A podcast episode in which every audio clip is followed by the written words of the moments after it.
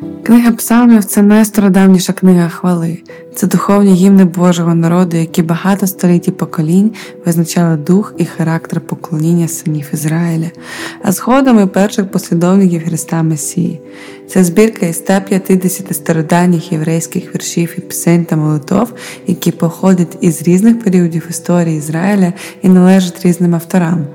Книга Псалмів була складена так, щоб бути молитовником Божих людей поки вони очікують на прихід Христа та Його царства, звернення слабких, смертних і обмежених людей до вічного, всесильного і всемогутнього Бога. Це і є книга Псалмів. Вітаю всіх шанувальників Божого Слова. Разом з вами книгу псалмів проспівають і дослідять Олег Павліщук, пастор Київської церкви, і Олександр Чмут. Ведучим цієї програми буду я, Ростислав Бабенко. Отже, почнемо наше вивчення молитвою. Господь, Бог наш, дякуємо Тобі за Сина Твого Ісуса, нашого Спасителя і нашого Царя. Дякуємо Тобі за Твоє Слово, дякуємо Тобі за надію, яку жодна людина не може дати. Благослови, Господи, наш час роздумів, благослови, Господи, впокорюємося перед Тобою, впокорюємося перед Словом Твоїм і просимо, щоб ти відкрив наші очі, і щоб ми побачили чудеса Твого Слова. В ім'я Ісуса просимо. Амінь. Книга псалмів, хоча і схожа на наші пісенники, якими ми користуємось в церкві, але має свою неповторну структуру і послідовність. Вона більше за просто збірку духовних співів. Для людей, які лише зараз знайомляться з єврейською поезією, радимо читати книгу псалмів разом з нами. З перших двох і потім перейти на кінець до п'яти останніх. Чому саме так? Як ми і казали раніше, ця книга має послідовну структуру, не схожу на збірку наших церковних пісень. Зазвичай ми структуруємо нашу поезію або за хронологією написання, або за алфавітом, або за тематикою. Та псалми діляться на п'ять розділів, що мають назву Книга 1, Книга 2, 3, 4 і 5. Цікаво, що кожна з п'яти частин закінчується фразою Благословенний Господь Бог Ізраїлів від віку й до віку. Амінь і амінь.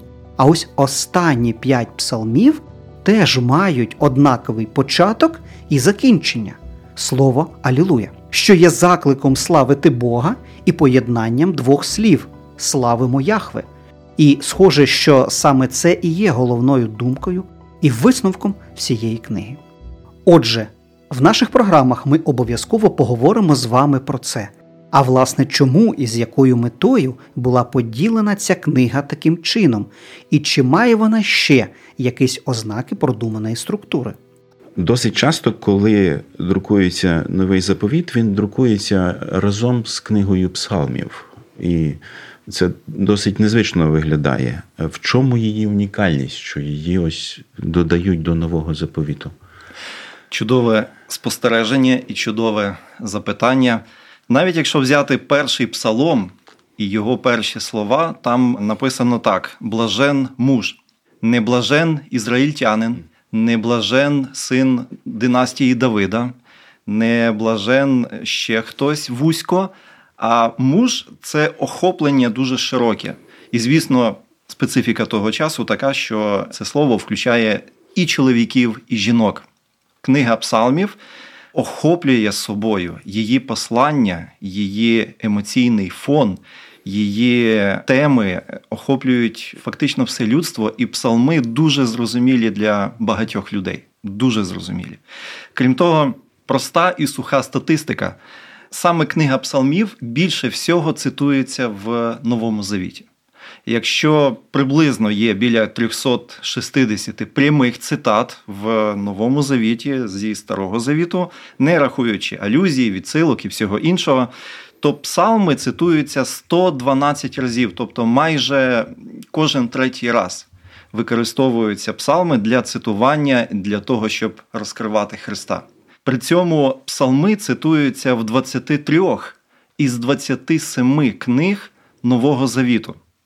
І при цьому цитується, якщо всього є 150 псалмів, то в Новому Завіті цитується 97 псалмів. Тобто можна сказати так, що книга Псалмів одна з найбільш новозавітніх за духом книг Старого Завіту. Хоча і інші книги ми, мабуть, все-таки недооцінюємо. Я маю на увазі книги Старого Завіту, тому що насправді Біблія, я постійно повторюю цю фразу, що це книга, де тисячі персонажів, але тільки один герой. І цьому герою присвячені пісні з книги Псалмів, цьому герою присвячений героїчний епос, умовно кажучи, в історичних книгах. Цьому герою присвячені пророцтва в інших книгах. До цього героя спрямовує нас книга закону. Це Ісус, наш Спаситель і цар. А він е, цитував псалми? Можна навести, от, наприклад, кілька його цитат? Звісно, Ісус цитував псалми. По-перше, Ісус, коли був, і це найвагоміший такий момент, коли Ісус був на Голговському хресті, і один з його вигуків відчаю, болю і самотності, це була пряма цитата з 21-го псалму. Ісус молився, Боже мій, Боже мій, для чого ти залишив мене? І це дуже сильний такий епізод, тому що це єдиний момент, коли Ісус звертається до Бога, до Небесного Отця і не каже Отче, а каже Боже. Тому що оцей момент е, розп'яття, коли Христос взяв на себе наші гріхи, наші страждання, наші прокляття, це був момент залишеності, це був момент самотності. І це настільки був важкий момент для Ісуса, який перебував в лоні Отця. Він був близький і є близький зі своїм Отцем. Але от в той момент складається таке враження, що він просто не зміг сказати Отче. Більше того, він настільки був знесилений, і така жахлива була біль, що він просто використав уже готові слова слова, які він знав з самого дитинства. Можемо згадати також те, що Ісус декілька разів вводив буквально в ступор фарисеїв, коли він цитував їм ще один із псалмів Давида, сказав Господь Господу моєму, сядь праворуч від мене. І Ісус дуже прямо, дуже прямо присвоює цей псалом собі. І він дуже чітко говорить, що цей псалом говорить про нього. Крім того, коли Ісус йшов з учнями своїми по дорозі в Емаус, уже після свого Воскресіння учні його не впізнали. Він з ними спілкувався, вони жалілися на життя, як їм було погано, як вони розчарувалися, як їм там важко зараз живеться. Ісус вигукнув буквально про те, що наскільки ж ви затверділі серцем і не вірите всьому тому, що було сказано і що мало статися. І Ісус по дорозі в Емаус це приблизно 11 кілометрів від Єрусалима до Емаусу.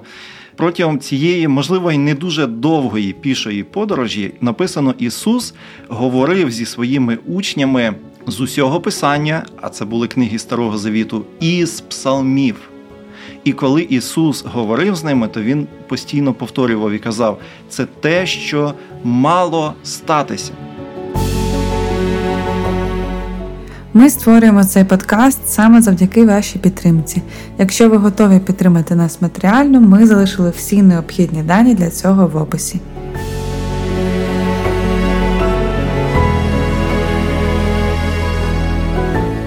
І хоча на перший погляд здається, що Христос вигукує слова 21-го псалму випадково, подальше глибоке дослідження цього тексту говорить, що таким чином Господь вказав своїм розгубленим учням на виконання пророцтва про його страждання і смерть.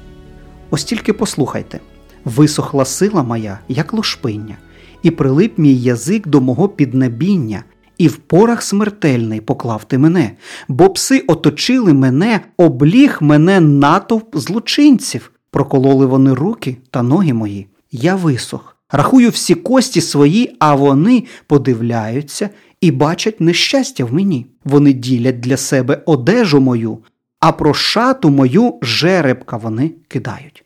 Нічого знайомого не зустрічаєте?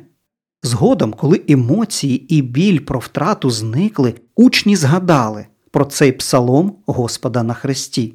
А в день п'ятидесятниці апостол Петро скаже: того, що був виданий певною волею та передбаченням Божим, ви руками беззаконників розп'яли та забили. Отже, з цього можна зробити висновок, що книга псалмів це не лише пісні про Слово Боже і Бога, це і є вся Біблія. І от в цьому контексті ми можемо сказати так, що взагалі, якщо взяти книгу псалмів, якби в нас була тільки книга псалмів, то через цю книгу ми могли би дуже велику частину цієї великої Божої історії для себе відкрити. Недаремно цю книгу, книгу псалмів, називають Біблією в мініатюрі. Вона говорить про створення світу, вона згадує гріхопадіння, вона говорить про потоп. Ця книга псалми говорять про виникнення народів. Псалми згадують патріархів, псалми описують єгипетське рабство і, забігаючи наперед, вавилонське рабство. Псалми описують вихід ізраїльтян з Єгипту і перехід через Червоне море. В псалмах ми читаємо про гору Сінай, про випробування в пустелі.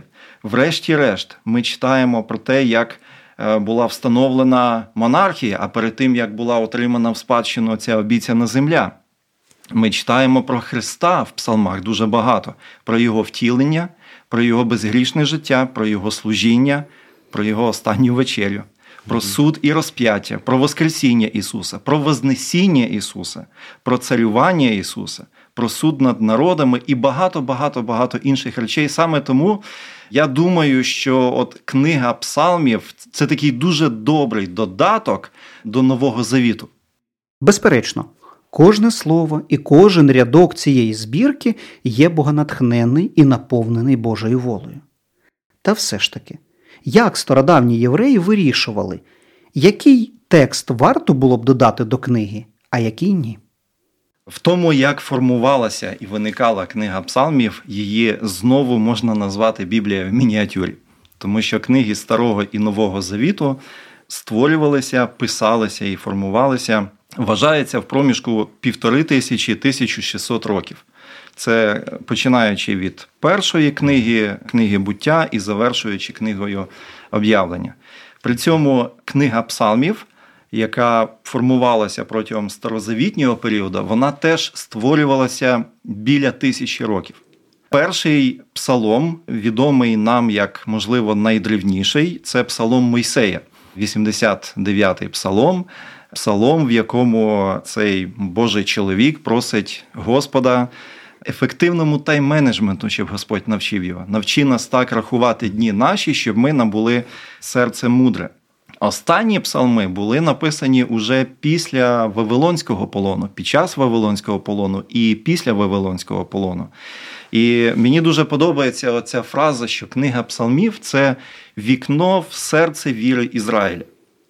Їх не писав один чоловік. Звісно, більшу частину псалмів приписують Давиду.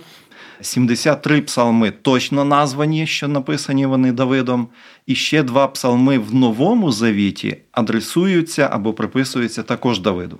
Тому в цілому ми можемо сказати, що 75 рівно половина псалмів належать Давиду. Але були і інші. Був той самий Мойсей, про якого ми згадували, був Соломон, був Асаф. Це сучасник царя Давида, і за правління Давида він був. Кажучи сучасною мовою лідером прославлення в тій системі поклоніння, яку формував Давид у той час. Крім того, Асав був пророком, і він зміг передректи деякі події, які мали статися буквально через сотні років. Він це описував у своїх псалмах. Були і інші багато людей. І велика група псалмів називається безіменною. Ми не знаємо, хто автор того чи іншого псалму. Це не дає нам жодних підстав думати, що це не богонатхненне писання. Я думаю, що навіть те, що цей псалом без автора, в цьому теж є певний Божий задум, і це треба враховувати. Ми враховуємо, тлумачучи той чи інший псалом, якісь історичні обставини, авторство. І так само ми враховуємо, що немає авторства в тому чи іншому псалмі.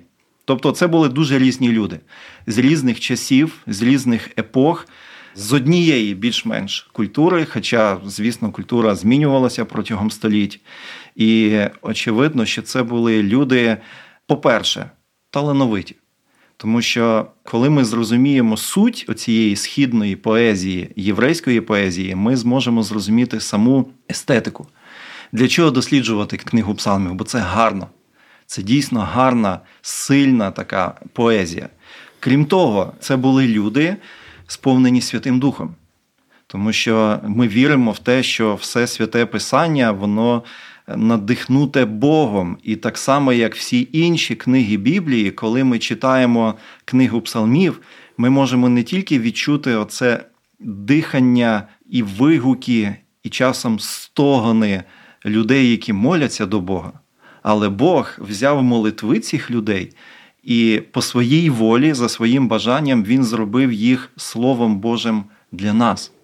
І оці молитви ми можемо брати і використовувати в своєму молитовному житті як Слово Боже. Тобто я розумію, що ти радиш сучасній людині, нашим сучасникам, просто брати псалом і молитись тими словами, які там записані, вкладаючи свою душу сюди, так я розумію.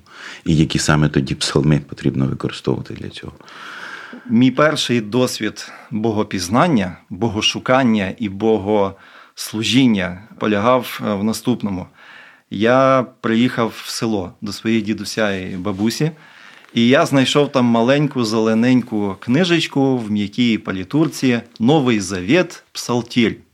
Я зрозумів, що це якась дуже церковна, дуже божа книжка. Хоча церковного досвіду я не мав практично ніякого. Мені було, можливо, 9, можливо, 10 років.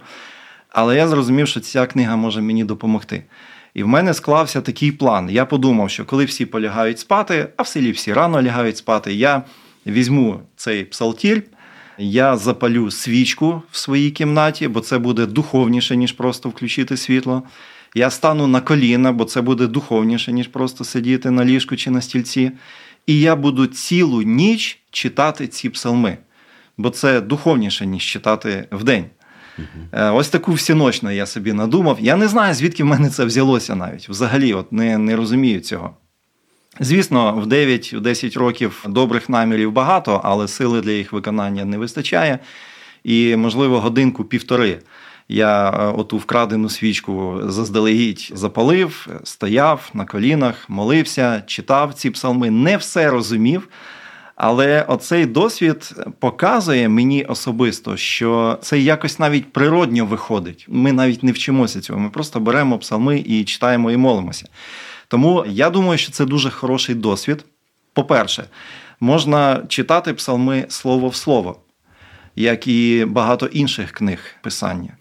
Другий момент, як можна молитися за допомогою псалмів, використовуючи їх не просто як молитовник де ти повторюєш слово в слово, а використовуючи їх як ну, в якійсь мірі такий план молитовний, навігатор для твоєї молитви. Наприклад, от візьмемо будь-який псалом, 23-й, наприклад, Давидів Псалом, Господня земля і все, що на ній, вселенна і мешканці її. Перший вірш на ньому можна зупинитися, і, відштовхуючись від цього вірша, можна далі молитися своїми словами, визнаючи верховенство Господа, по праву творіння, по праву царювання, по праву Його природи, Його мудрості, Його любові, бо заклав він її на морях і на річках її встановив.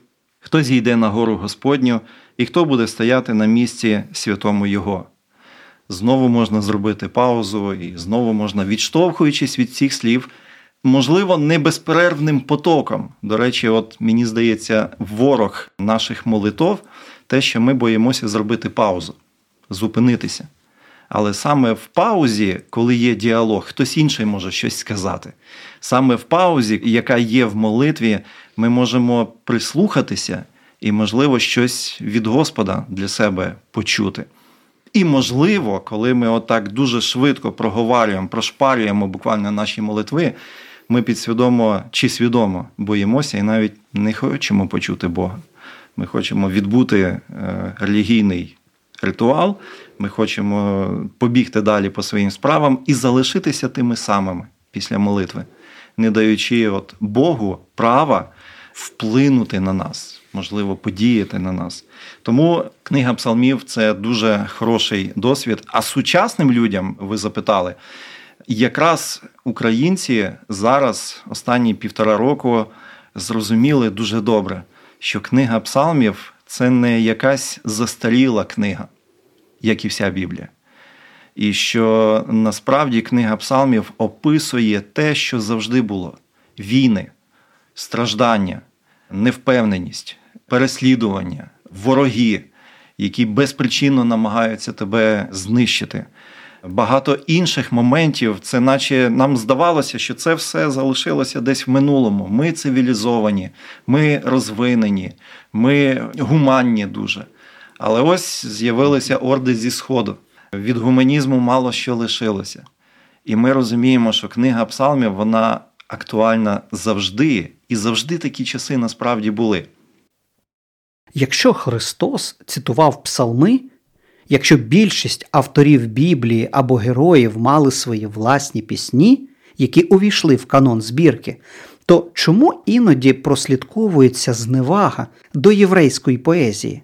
То як книга псалмів менш богонатхненна, ніж послання апостола Павла? Я розумію, що в кожної богословської школи, пробую максимально просто це пояснити, є свій внутрішній канон. І, наприклад, сучасні євангельські віруючі свідомо, несвідомо мають свій внутрішній канон. Тобто це канон всередині канону Святого Письма. От є 66 канонічних книг, але деякі з них для цих людей більш канонічні. І, звісно, для більшості, скажімо так, богословів або людей, які дотичні до християнської освіти богословської, звісно, таким внутрішнім каноном є послання апостола Павла. І це легко відслідкувати. Просто можемо побачити, скільки серій проповідей по посланням. І я думаю, це ну, 60-70%. І решта по всім іншим книгам Біблії.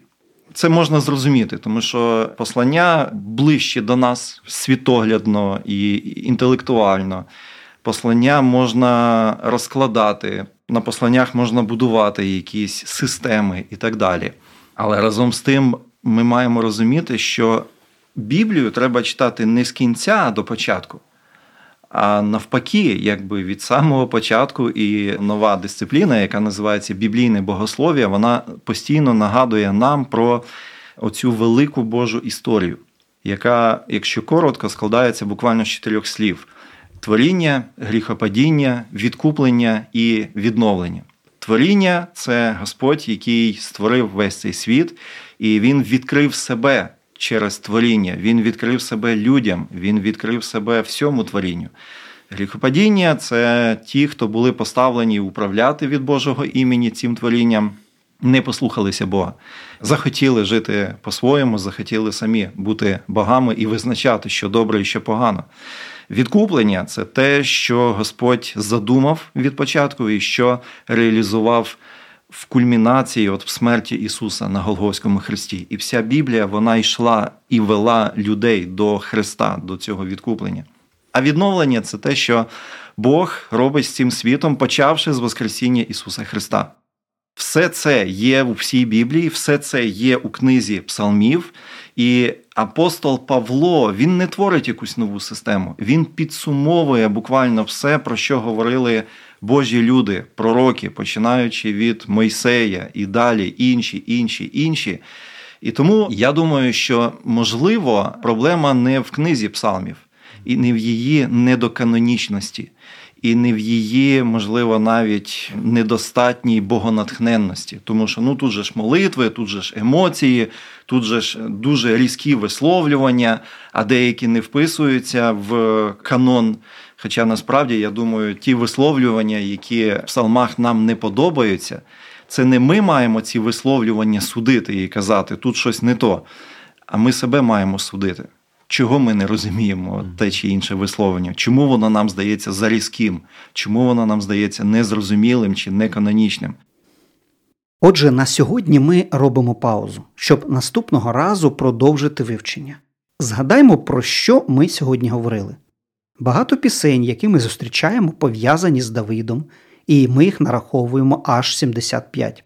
Але є велика кількість інших авторів, які долучилися до великої справи написання. Є пісні Асафа та синів Кореєвих. Іноді окремі пісні писали левіти і священники.